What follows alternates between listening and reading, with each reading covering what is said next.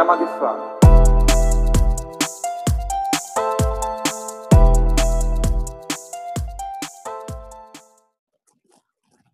ברוכים הבאים לפרק מספר 9 של שידורי המגפה. היום אנחנו מארחים את דוקטור עמית מור, שהוא מנכ"ל חברת אקו אנרג'י, ייעוץ כלכלי ואסטרטגי, ובנוסף גם מרצה בכיר במרכז הבינתחומי הרצליה ובאוניברסיטת הטכניון, לנושא כלכלה גיאופוליטית ואיכות הסביבה. עמית, מה שלומך? שלום לכם, חברים. טוב מאוד, בהינתן הקורונה, בסדר גמור. מצוין, איזה כיף. כיף לשמוע. אז ככה, אנחנו הולכים באמת לעשות שיחה שתיגע בכמה נושאים. כמובן, גם הכל יהיה בראי משבר הקורונה, אבל אנחנו הולכים לגעת גם באנרגיות מתחדשות, גם בתחום האנרגיה, גם בתחום הכלכלה. אז אני ארצה ככה, בתור שאלה ראשונה, שתעשה לנו מין תמונת מצב כללית של מה קורה היום בכל השווקים האלה. טוב, נתחיל אולי מה... בראי תחום ההתמחות שלך. אני בראש ובראשונה עוסק בכלכלה, בכלכלה וניהול עסקים כבר עשרות שנים. אני חושב שהנושא החשוב ביותר היום בעולם, ובמסגרתו גם משק האנרגיה כמובן משחק תפקיד מאוד מאוד חשוב, זה השאלה ששואלות כמעט כל המדינות, וכולל ישראל, כולל בעצם כל אחד מאיתנו, שחי פה במדינה, צעירים כמבוגרים אה, כאחד, זה ראשית, מהו הנזק באמת האמיתי למשקים? שואלות מדינות, בנקים מרכזיים, ממשלות, וכל אחד מאיתנו שואל, אז מה אסטרטגיית היציאה, שאנחנו מכנים אותה בשבועיים האחרונים, של קברניטי המשק מציעים, מציבים לנו מהמשבר הזה? מתי נחזור לעבודה? מתי נחזור לתעסוקה ברמה שהייתה רק לפני שלושה שבועות?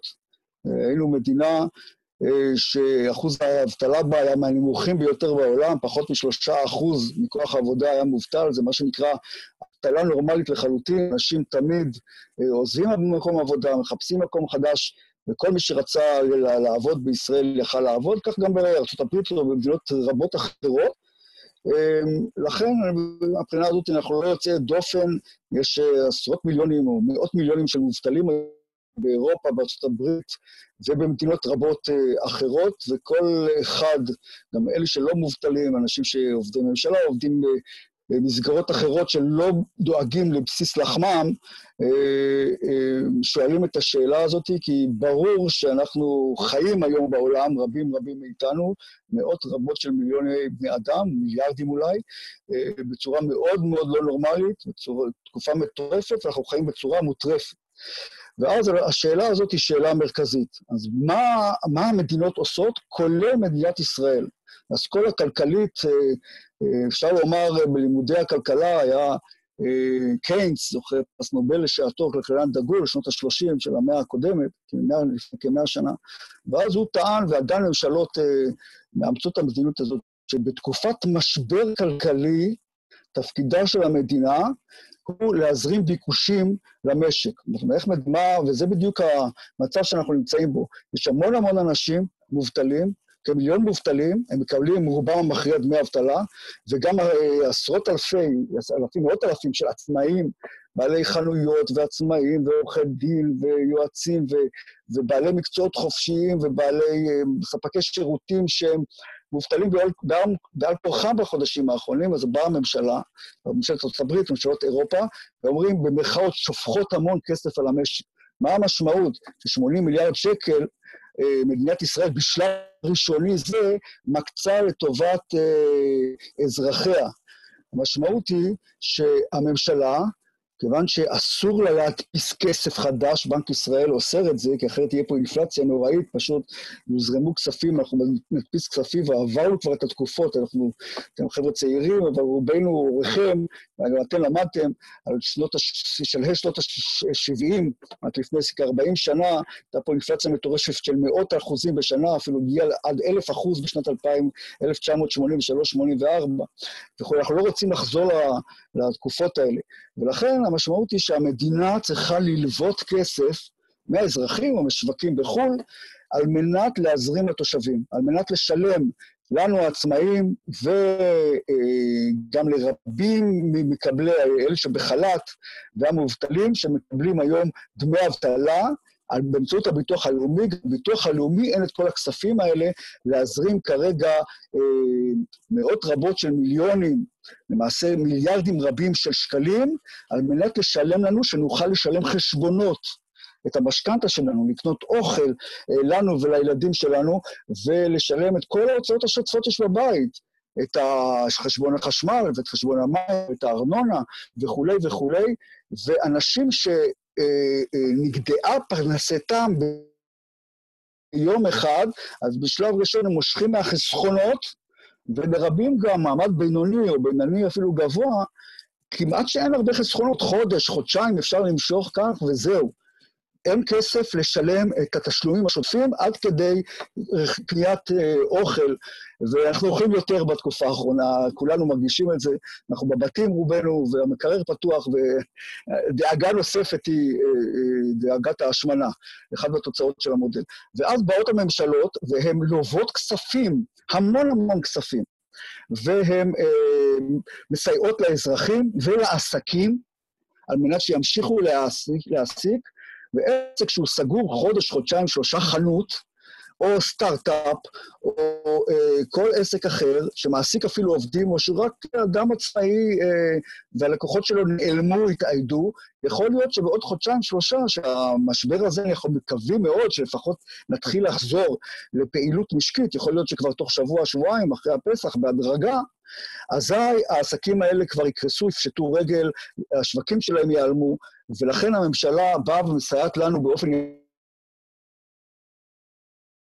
אזרחי ולבעלי עסקים, ומקצה הלוואות עצומות לחברות קטנות וגדולות, על מנת שנוכל לעבור, לגשר על התקופה הקשה הזאת, אבל הלוואה בסופו של דבר צריכים להחזיר. ולכן, על מנת שלמדינה יהיו את הכספים האלה, להעמיד ערבות בנקים שייתנו לנו את ההלוואות האלה, אותם עסקים רבים, קטנים וגדולים, שימשיכו להעסיק, שימשיכו לשלם את שכר הדירה, אולי באופן חלקי, ואת יתר ההוצאות הקבועות שיש להם, אולי שלא יפטרו את כל העובדים, אלא ימשיכו להעסיק אותם. אה, אזי המדינה צריכה המון המון כסף, כל המדינות. הנשיא טראמפ הבטיח שני טריליון, אלפיים מיליארד דולר, שבשבועות ובחודשים הקרובים ממשלת ארה"ב תלווה את הכספים האלה בשווקים, שווקי ההון, ותזרים לאזרחים. לאזרחים ולכלכלה, אבל צריך לזכור שהכלכלה האמריקאית, התוצר האמריקאי, הוא עומד על uh, קרוב לשני טריליון דולר לשנה, ואז uh, כמובן שאנחנו מדברים בסדרי גודל כאלה. התוצר הישראלי עומד על סדר גודל של 1,400 אה, מיליארד שקלים לשנה, שנה שעברה פחות או יותר, כלומר זה טריליון ו-400 מיליארד שקלים. זה התוצר שלנו. מה זה תוצר?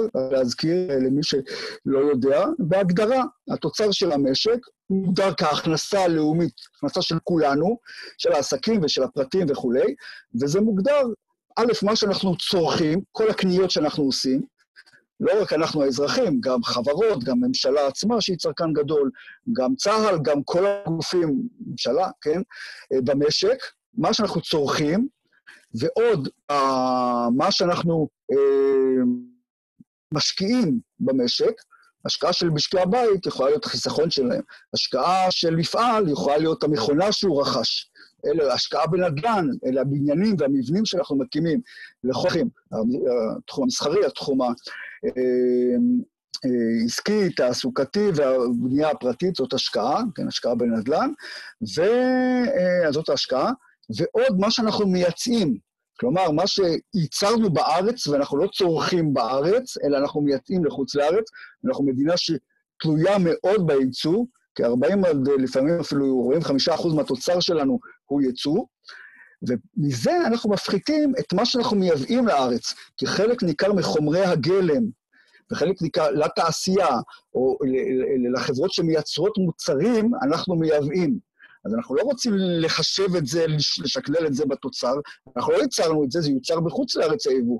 אבל זה שימש אותנו לצורך, הייצור המקומי שלנו. למשל, אם אנחנו אה, קונים ביצים, היום הנושא של המחסור בביצים הזמני שיש, כל אחד אה, יודע ומדקלם את המספרים, מיליוני מיליוני ביצים שאנחנו מייבאים כרגע. הרוב הביצים שלנו פה מיוצרים ב... אה, במשקים שלנו, בלולים שלנו במדינת ישראל, אבל הרבה מאוד מחומרי הגלם, אה, או מהגרעינים, התירס והחיטה ויתר המזון, סתם דוגמה לעופות, התרנגולות, אנחנו מייבאים מחוץ לארץ.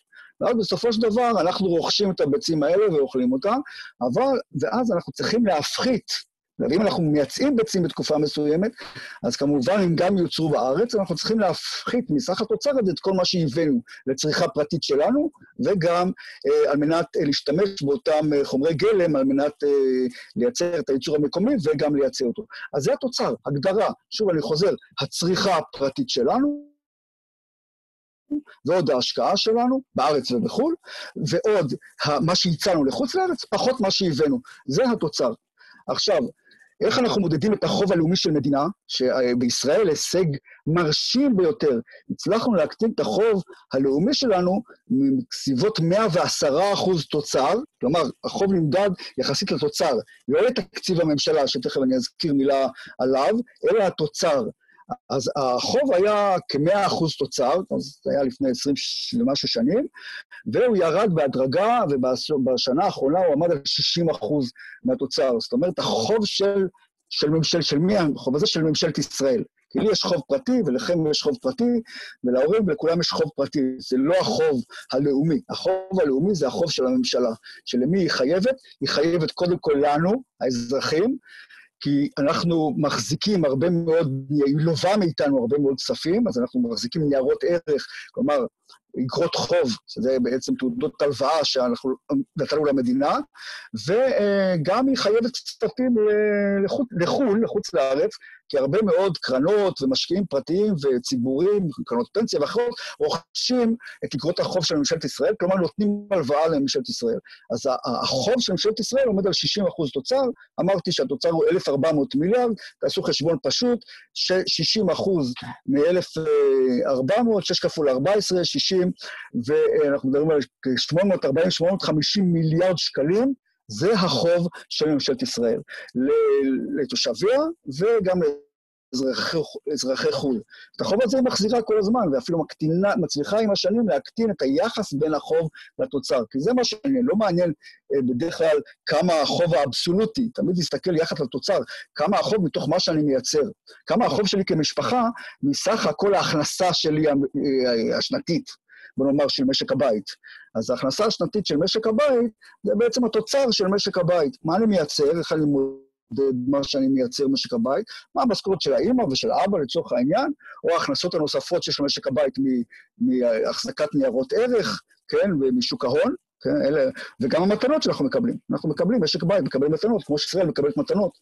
ארה"ב, 3-4 מיליארד שקל בשנה, דולר בשנה, אזרחי יהדות העולם מזרימים לנו מתנות כאלה ואחרות, אז כל זה נכלל בסופו של דבר אה, בתוצר הלאומי.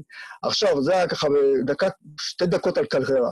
עכשיו, כשה, כשהמדינות עכשיו שופכות במרכאות כסף לציבור, חייבות, פשוט אוטוטו עצמאים מתחילים לקבל צ'ק חודשי, כי אחרת אנשים יגיעו פה לפת לחם, ושכירים מקבלים עכשיו כבר חודש ראשון, ויקבלו כל חודש עכשיו דמי אבטלה, ויעריכו את זה כמידת הצורך.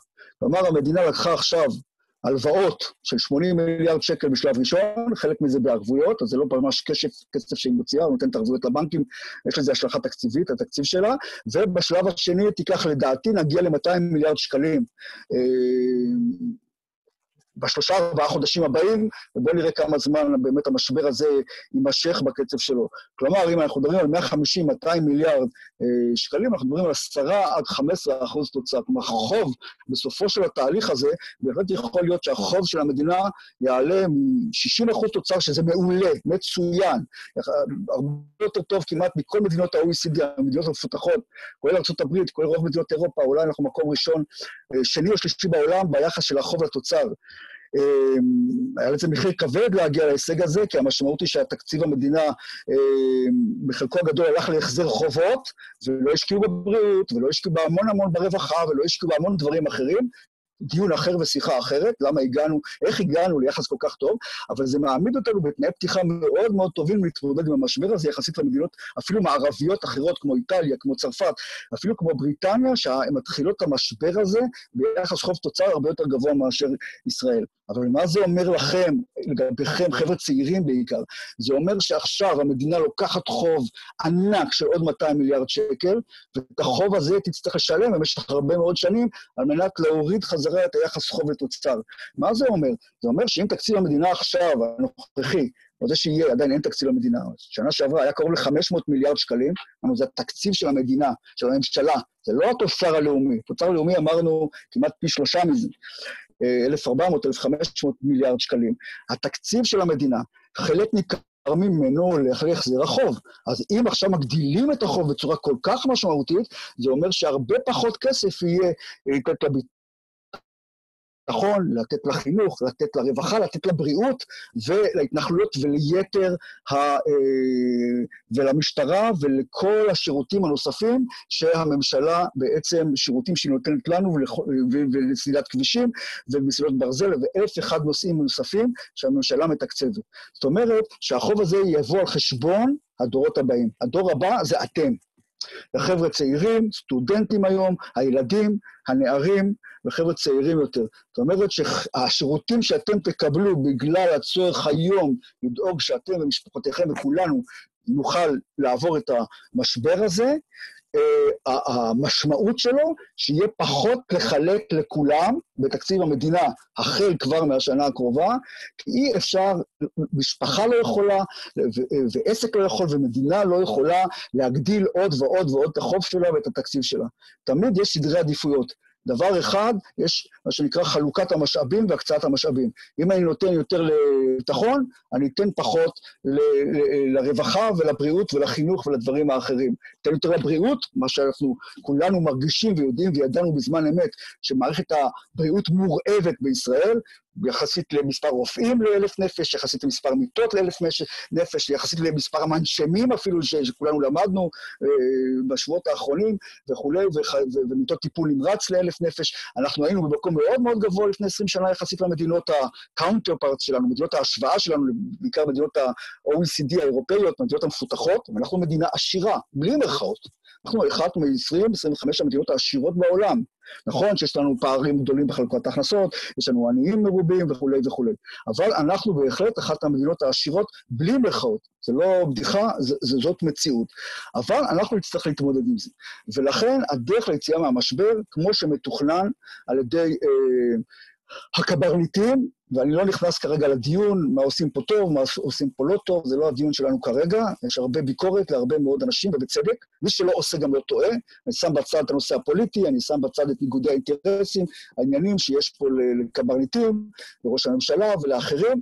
שימו את זה בצד. בסופו של דבר, המטרה של כולם, כולל ראש הממשלה, כולל משרד האוצר, כולל משרד הבריאות, הוא כמובן להקטין עד כמה שאפשר את הפגיעה הפיזית בנו אה, בנגיף הקורונה, ושלא ניפגע יותר מדי, כבר אנחנו מתחילים להיפגע, צריכים להוציא את המשק כמה שיותר מהר לפעילות, כמה שניתן מהירה, כי אחרת אה, אנשים שלא ישנים בלילה, וזה מאות ומאות אלפים היום, ו- ו- ומחלות הנפש, וחס וחלילה גלי התאבדויות, וכבר אנחנו רואים במקומות אחרים בעולם, וזה יהיה מחיר כלכלי, חברתי, שיכול להיות הרבה הרבה יותר גדול אפילו מהמחיר של הקורונה הזאת, הפגיעה הפיזית של המחלה הנוראית הזאת, שפוגעת בעיקר בהורינו, סבינו, סבותינו, וגם באנשים צעירים יותר.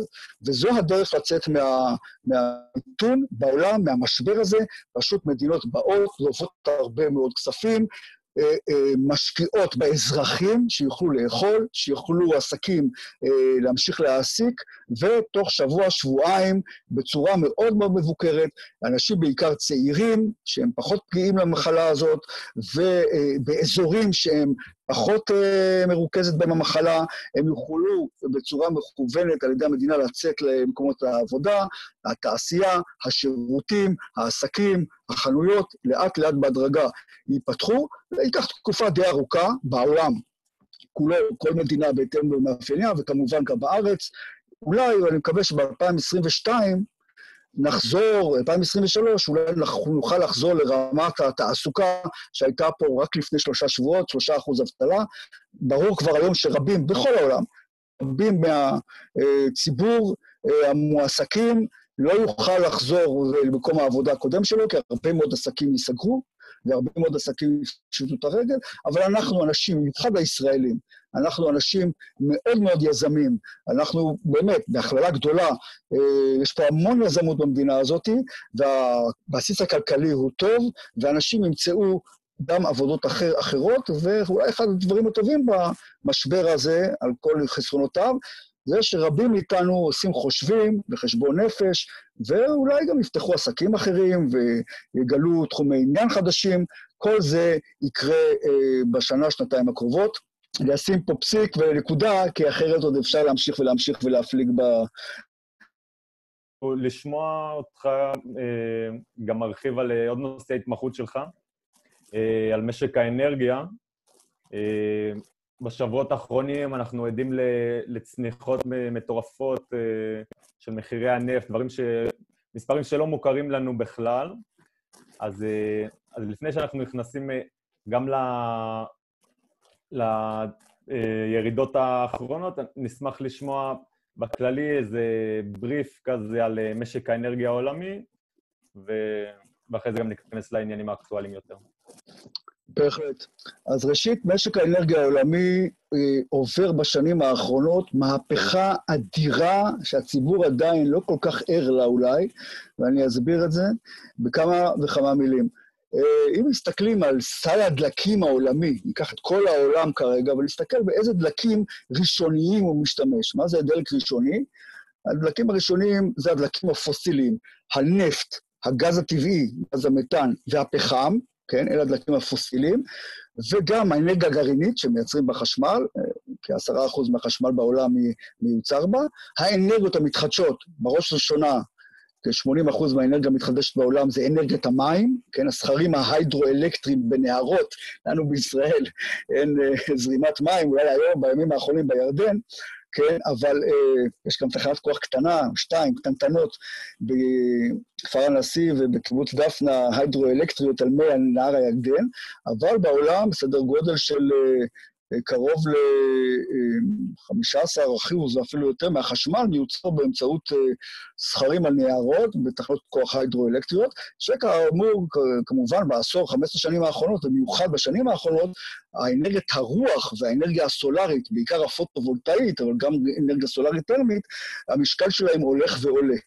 ואז אם אנחנו מסתכלים על סך הדלקים בעולם היום.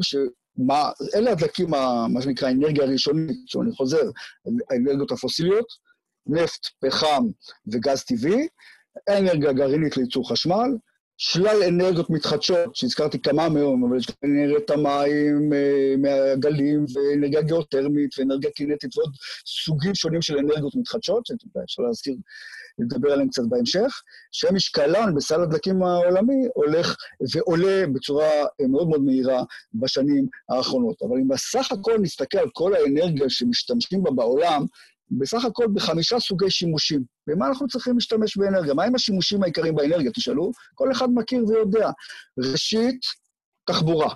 כלומר, מכוניות בפרטיות שלנו, בכל רחבי העולם, יותר ממיליארד מכוניות פרטיות, מיליארד.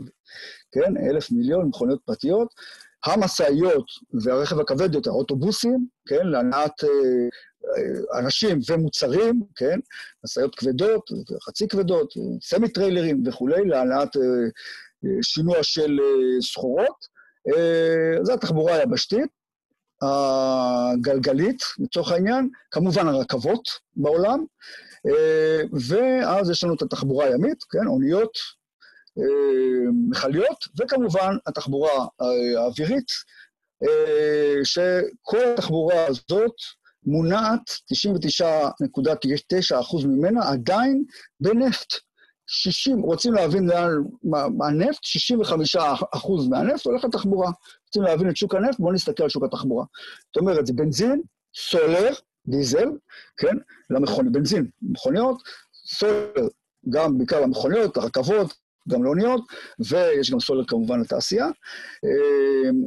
ומה שנקרא סולר הסתקה, ומזוט וסולר לאוניות, והיום גם גז טבעי נוזלי, מתחיל להיכנס לאוניות, ודלק סילוני למטוסים.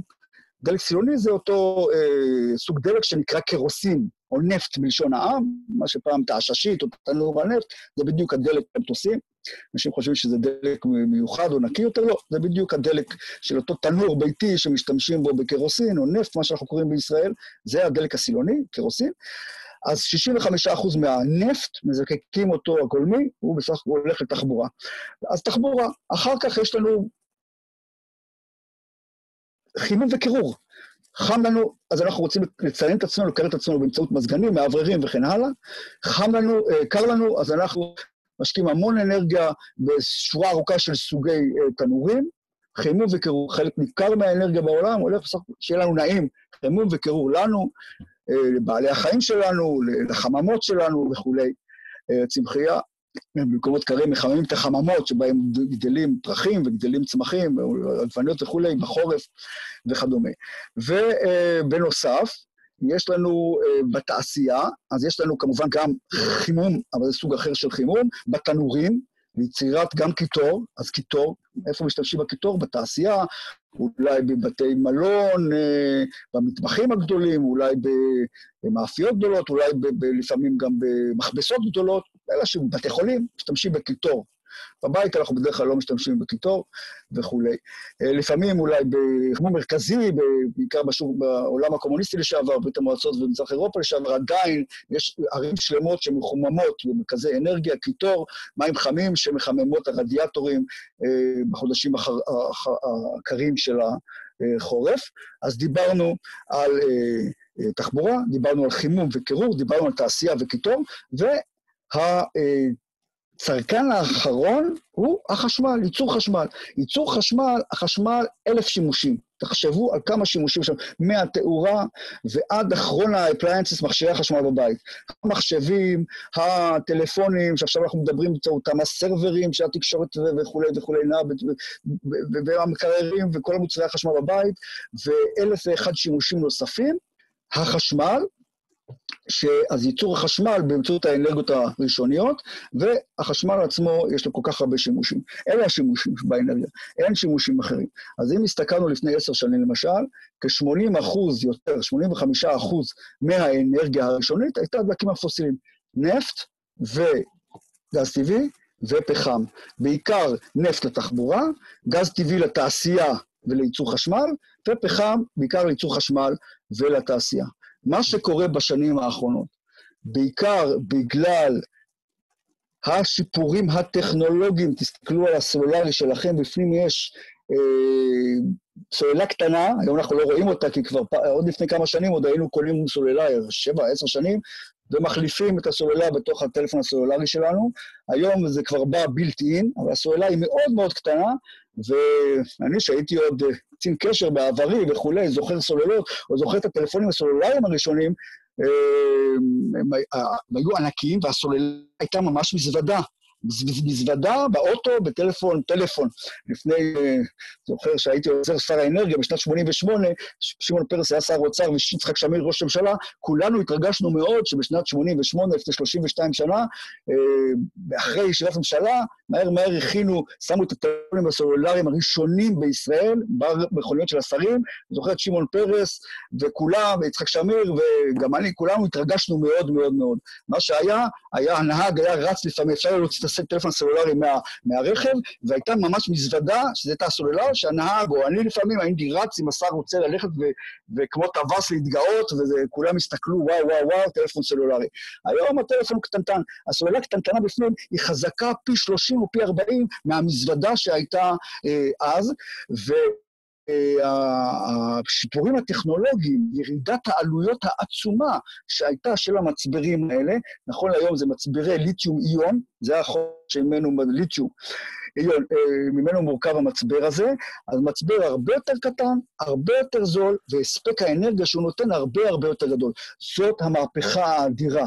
כלומר, אם פעם יכולנו לאגור אנרגיה, איפה? בסוללות קטנות, במצברים, מצבר של רכב, סוללה כמה מצברים מאוד מאוד יקרים, כי חשמל, היום אנחנו מייצרים אותו, באותו שנייה, אולי במהירות האור החשמל עובר ברשת, אנחנו צורכים אותו. אין לנו דרך מאוד גדולה לאגור חשמל. לשמוע... קורונה, אה, ולאור אה, משבר הנפט שקורה עכשיו, אה, אם תוכל קצת... בהחלט. אני אוסיף, עמית, אני יכול להוסיף... שקרה בשנים האחרונות... בש... אני יכול להוסיף לתוך זה גם איזו שאלת הכוונה כזאת, כי אנחנו לקראת סוף ודאי. ממה שאני הבנתי מהחלק השני של התשובה שלך, אנחנו נראה שינוי שחקנים. זאת אומרת, אם עכשיו העולם מתבסס על אה, דלקים אה, של אה, נפט ודברים כאלה, אנחנו ראינו את מדינות המפרץ הפרסי, את איראן וגם את ארצות הברית שיש לה מצבורי נפט, וגם ונצואלה, אם אני לא טועה, בדרום אמ-, אמריקה, השחקניות המובילות בתחום הנפט. רוסיה גם שכחתי לציין, שהיא באמת יצרה את המשבר, ונפגעה ממנו הכי הרבה לבסוף. אנחנו עכשיו, עם החזון שלך, אנחנו רואים שינוי משחק של השחקנים, ואם אני הבנתי מהסאבטקסט שלך, גם ישראל יכולה להפוך להיות משחקן אה, צורך לשחקן אה, יוזם אה, ומוביל. אז אם בתוך השאלה של הדין, של הגיאופוליטיקה, אם תוכל בחמש דקות, אה, אם תצליח אה, להסביר איך אתה רואה את אה, סדרי הכוחות החדשים מתעצבים ב-20 שנה הקרובות. אין ספק. אז uh, עדיין, uh, אם נשמעתי כל כך אופטימי, ודאי שאני אופטימי, אני רואה את התהליך הזה קורה וכולנו נחווה אותו. אבל אנחנו, זה לא שאנחנו נפרדים מהנפט מחר. התהליך הזה ייקח את ה-20-30 שנה, 40 שנה שלו. Uh, uh, המעבר לא יהיה לרכב חשמלי ורכב אוטונומי, לאחר מכן uh, באותו קצב בהרבה מאוד מקומות בעולם, מקומות שזה איטי יותר, מהיר יותר. מה קרה בשווקי הנפט? גם השינויים הטכנולוגיים, בעיקר בעשור האחרון, יש הנפט היה 100 דולר, או אפילו עכשיו 50 דולר עד לפני חודש, ועכשיו 25 דולר, נכון להיום בבוקר. ומה שקרה בארצות הברית, כי הטכנולוגיה כל כך הוזלה, הוזלה בעשור האחרון, וארצות הברית שייצרה חמישה מיליון חביות נפט ליום, מתוך מאה מיליון חביות נפט ליום שהעולם מייצר וצורך, תוך עשר שנים, פחות מעשר שנים, מ-2007, כן, עשר שנים, קצת יותר, הפכה להיות יצרנית של קרוב ל-14 מיליון חביות נפט ליום אה, בשנה האחרונה, 13 וחצי מיליון חביות נפט, חלפה את פני רוסיה שמייצרת כעשרה מיליון, אה, סעודיה שמייצרת כתשעה וחצי מיליון חביות נפט ליום, וארה"ב היא היום יצרנית הנפט הגדולה בעולם, עדיין היא צריכה קצת נפט לייבא, כי היא צורכת לעצמה כ-20 מיליון חביות נפט ליום, אבל היא כבר לא תלויה, היא כבר לא תלויה ביבוא נפט מהמפרץ הפרסי. הרי למה היה ועדיין יש כזה עניין במפרץ הפרסי, בכל האזור, סעודיה, איראן, כווית, הנסיכויות, קטאר וכדומה?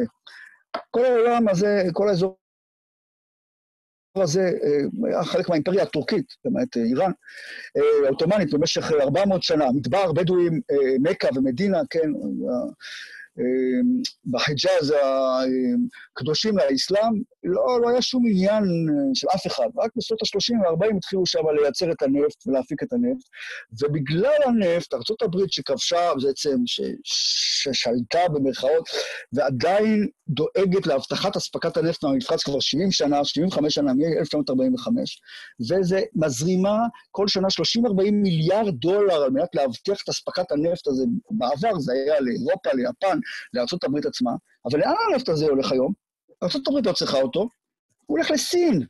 בעיקר רובו הולך לסין ולהודו ולמדינות המתפתחות במזרח אירופה.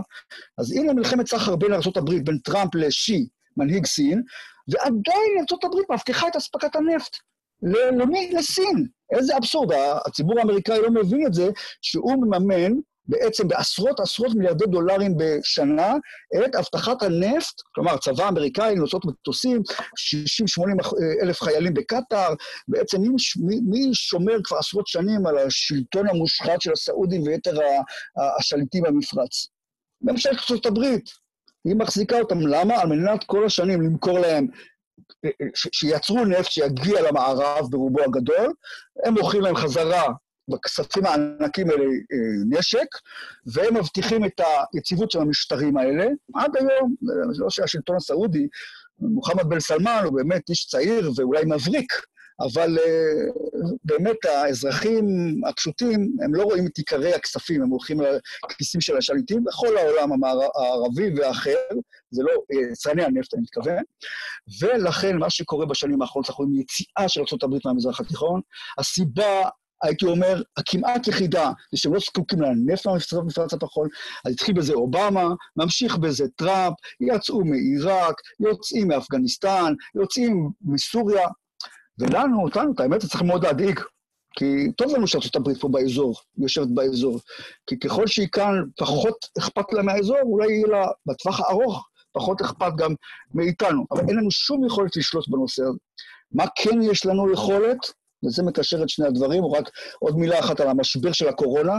הקורונה הביאה מהר מאוד, קודם כל המפעל אה, התעשייתי של העולם, כלומר סין, בטח הרושת הגדול של העולם, אה, ביום אחד הפסיקה כמעט לחלוטין לייצר, אז הביקוש לאנרגיה ירד דרסטית בסין, ואז תוך שבוע, שבועיים, שלושה, כמעט כל התעופה בעולם כמעט כולה עצרה, וכולנו בבתים, אז אנחנו פחות נוסעים, אז הביקוש לנפט מ-100 מיליון חביות נפט ליום ירד ל-80 מיליון חביות נפט ליום, ואז המחירים של הנפט צנחו מ-60 דולר ל-40 דולר, ואז לפני שלושה שבועות התחילה גם איזו מלחמת, מלחמה קצת מוזרה, בין מלחמת נפט, so called, בין סעודיה, מוחמד בן סלמן, כן, יורש העצר, אה, MBS, האיש החזק בסעודיה, לבין פוטין, כי כבר בשנים האחרונות מדינות אופק, ארגון מדינות יצואניות הנפט, שבדרך כלל כשהמחירים יורדים מאוד, אז הם מצמצמים תפוקה ואז המחירים עולים, זה קרטל של מדינות עשרות שנים כבר, כן? אבל לפני כמה שנים אמרו, עד כאן, אנחנו לא מוכנים, הסעודים בעיקר, האיראנים ואחרים, אמרו, לא מוכנים יותר לשחק את המשחק הזה,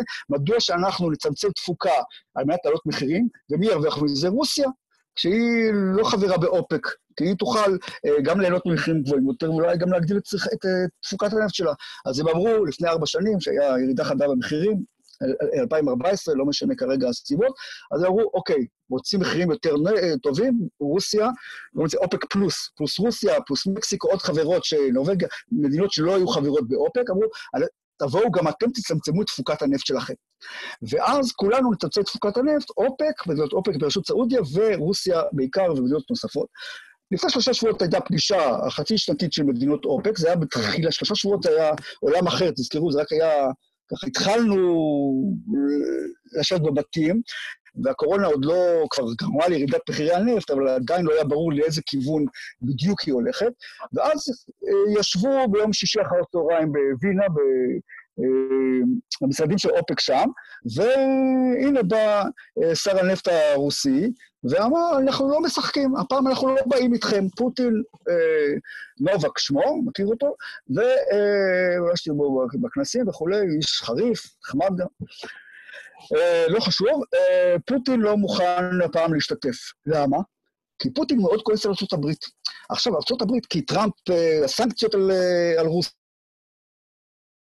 מאז אוקראינה, 2014-2015, וטראמפ מאוד נוקשה לאורך השנים כלפי הכלכלה הרוסית וכלפי פוטין, ואז פוטין אמר דבר כזה, אני הפעם לא משתתף, אני אשמח מאוד שמחירי הנפט יהיו מאוד נמוכים, כי אם מחירי הנפט יהיו מאוד נמוכים, אז מה שיקרה, יצרני הנפט היקר האמריקאי, אלה שמהפראקינג מייצרים ב-30-40 דולר, אם המחיר הוא 20 או 25 דולר, אז מה עושה יצרן כזה? אם המחיר, העלות השולית היא יותר גבוהה, כלומר, רק כבר, כבר קטחנו את כל הקידוחים, השקענו מיליארדי דולרים, עכשיו אנחנו רוצים לייצר, להפיק את הנפט, צריך להביא מים, צריך את כל הכימיקלים האלה, זה כל כך יקר, 30-40 דולר לחבית. אם עלות הנפט היום, המחיר של הנפט הוא 25 דולר, אני מפסיק לייצר. וזה מה שקרה בחודש האחרון. המון יצרנים אמריקאים, שלטראמפ אין שום שליטה עליהם, כולם חברות פרטיות, צמצמו, ב, זה לא ביום אחד, כן, כי גם יש עלות להפסקת ייצור, אז לפעמים אולי מייצרים אפילו שמפסידים, אבל אה, אה, מפסיק, מתחילים לצמצם את הייצור. אז במקום 13 מיליון חביות נפט, היום אוטוטו, עוד חודש כבר יצרו 11 או 10, 10 מיליון חביות נפט. אז יש פה איזה הישג מסוים ל, ל, ל, לרוסיה. אבל כש, ברגע שפוטין אמר את זה, אז מוחמד בן סלמן אמר, אם ככה מלחמת נפט, אנחנו לא רק שאנחנו לא מקטינים, אנחנו הולכים לפגוע ברוסיה, אנחנו מגדילים את תפוקת הנפט שלנו, אנחנו עושים דמפינג למחירים, ואז המחירים צנחו לכיוון ה-20 דולר. מ-40 דולר שהיו אז לפני שלושה שבועות, ל-20 דולר, זה המלחמת נפט הזאת, בין... מטופשת לחלוטין. כי מה קרה? לרוסיה 90 אחוז מה, מה, מההכנסות של רוסיה במטבע חוץ זה ייצוא נפט וגז. 98 אחוז מההכנסות של סעודיה זה מייצוא נפט. ושל איראן, בכלל ההכנסות שלה צנחו מ-90 מיליארד דולר לשנה לפני הסנקציות ב-2011 ל-6-7 מיליארד שקל דולר היום. בכלל איראן קטסטרופה מה שהולך שם, מעבר לקורונה. לנו זה אולי מצוין, כן, אנחנו אולי שמחים, לא יהיה לי מספיק אה, כסף בכלל להעביר לחיזבאללה וליתר הארגונים אה, שהם תומכים אה, בסוריה וכדומה. אבל למדינות ערב, יצרניות הנפט, זאת קטסטרופה, זה יכול להפיל משטרים. הרזרבות מטבע חוץ של רוסיה 150 מיליארד דולר, כל יום שעובר חצי מיליארד דולר הוא אוכל מהם. סעודיה יש להם קצת רזרבות יותר גדולות, 600-700 מיליארד דולר ברזרבות uh, מטבע חוץ, אבל כל יום שעובר זה סדר גודל של עוד חצי מיליארד. זאת אומרת, הם אוכלים את הרזרבות שלהם. ולכן היה ברור מה שיקרה אולי עוד הלילה או בימים הקרובים, אחרי ששבועיים, שלושה הם ככה הפסידו מיליארדי מיליארדי דולרים, ואו-טו-טו באיראן ובסעודיה ובקטאר וביצרניות נפט אחרות, בארצות הברית כבר מפטרים מיליונים של עובדים בתעשיית הנפט. מיליונים של עובדים. מעבר לקורונה, בגלל שחברות מפסיקות לייצר או עוצרות פרויקטים וכדומה, בסעודיה אוטוטו התקציב בנוי על 70 דולר חבית נפט. המחיר היום הוא 25 דולר חבית נפט. מה שיקרה, מהר מאוד, זה שהם יקצצו סובסידיות, שיעלו מחירי הדלק, יעלו מחירים, התושב, יעלו מחירים של מים, יעלו מחירים של החיטה של, וכולי, התושבים יהיו ברחובות, יאיימו על השלטון. וזה קרה כמה פעמים, כנ"ל באיראן. ולכן, כי מחירי הנפט כל כך נמוכים, לכן מהר מאוד הם, פוטין ו-MBS וטראמפ, שגם כן רוצה מחירים יותר גבוהים להציל את תעשיית הנפט שלו, הם מתכנסים היום, או מדברים וכולי, והם יגיעו להסכם. המחירים קצת יעלו, אבל אל תשכחו, זה רק צד ההיצע, הייצור של הנפט. צד הביקוש, עדיין יש ירידה חדה מאוד אה, בייצור. זה נשמע כמו, זה נשמע כמו פרק מהספר של אה, ברברה טוכמן, מצד האיוולת. נכון. זה נשמע בדיוק אה, ככה, בלי קשר אפילו לקורונה, זה נשמע מצד איוולת, כי פשוט אה, כל הצדדים יודעים שהם, אה, מה שנקרא לוז-לוז, במקום אה, ווין, וכולם הולכים עם, ה, עם הראש בקיר לתוך הדבר הזה, אז... אה, אבל אנחנו מרוויחים. כל אחד מאיתנו, כן, אנחנו במחיר הנפט ירד בשקל. אם אין לנו כסף בבורסה על הנפט או פנסיות, אז אנחנו מרוויחים. אני רק אגיד שבאמת זה נורא מעניין, וזה ניתוח לי ולכולנו זה מאוד מאוד חידש אה, העניין הזה, ולא ידעתי, זאת אומרת, שמעתי, קראתי קצת דה מרקר ועניינים, הנפט נופל, לא הבנתי כמה זה אבסורד, וכמה לפעמים אה, ממשלות, ובעיקר רודנים, אולי האגו עדיין יש שם מרכיב אה, הרבה יותר חזק מהשכל, אז זה נכון מאוד. אולי לכולנו, וזה אקטואלי גם אולי למדינת ישראל. וזהו, זה היה פרק מאוד מעניין. הוא התחיל מפרק למתחילים והגיע בסוף למתקדמים, אז מאוד תודה, יש לך המון ידע, אני לקחתי מזה הרבה. תודה. מאוד שמח שהצטרפת אלינו, זה לא מובן מאליו שהקדשת מהזמן שלך ככה. בשמחה רבה. המסר האחרון שלי לכל מי שמאזין אה, וצופה בפודקאסט, ויוזמה יפה שלכם, באמת אה, כל הכבוד גם לכם סביב הקורונה והזמן, כי זה בכל זאת אה, לארגן יוזמה כזאת מקדיש, מצריך השקעה של זמן. ומחשבה. אמ, לכל המאזינים והצופים, תראו, יש לנו פה במדינה שלנו המון המון המון ידע, ובעיקר הסטארט-אפים, דיברנו קודם על אנרגיות מתחדשות, ודיברנו על התחבורה החכמה, הרכב החשמלי שהוא יהפוך להיות אוטונומי, ובסוף נצא על המימן, לא היה זמן לדבר על זה. בסופו של דבר, לתוך שעה אחת דוחסים קורס שלם, או אפילו אה, סמינר שלם של, של שנה שלמה. אה, אה, תשמעו, אנחנו צריכים להיות גאים בעצמנו. מאות מאות סטארט-אפים בישראל וחברות יותר בוגרות. תראו את אה, אמנון, פרופסור אמנון שעשוע וחבריו, מוביל איי, כן, שאינטל רכשה ב-15.1 מיליארד דולר לפני שנתיים, כן, בהתחלה מוביל איי עם, עם, עם ה-Device שעושים כל רכב, ועכשיו החזון של הרכב האוטונומי. יש מאות חברות, וישראל הפכה להיות מובילה, יש גם כנס שנתי במשרד ראש הממשלה, פרס עוד וביבי בתקופתו, הקימו אה, אה, את השבע בנות מקסימות, דוקטוריות ואחרות, מה שנקרא מנהלת הדלקים התחליפים במשרד ראש הממשלה, מסייעים למחקר ופיתוח, ובאמת כל יצרני הרכב בעולם, כולם כמעט, ללא יוצא מן הכלל, יש להם פה מרכזי מחקר ופיתוח, ועוסקים ב- ב- יחד עם סטארט-אפים ישראלים בנושא הרכב החשמלי, בנושא הרכב האוטונומי, בנושאים שונים של אנרגיות מתחדשות, של אגירה, אה, והמון המון טכנולוגיות, גם אנחנו מעורבים ומסייעים לכמה וכמה מהטכנולוגיות האלה, ולכן אנחנו אף פעם לא נייצר פה, אה, לא תהיה לנו חברות נפט, אולי נייצר, נפיק גז, לא פה חברות נפט, לא חברות גז אה, גדולות. אני חושב שהמוח היהודי, היוזמה היהודית, עם ממשלה, כל הבעיות וכל הטעויות וכולי, תומכת רגולטורית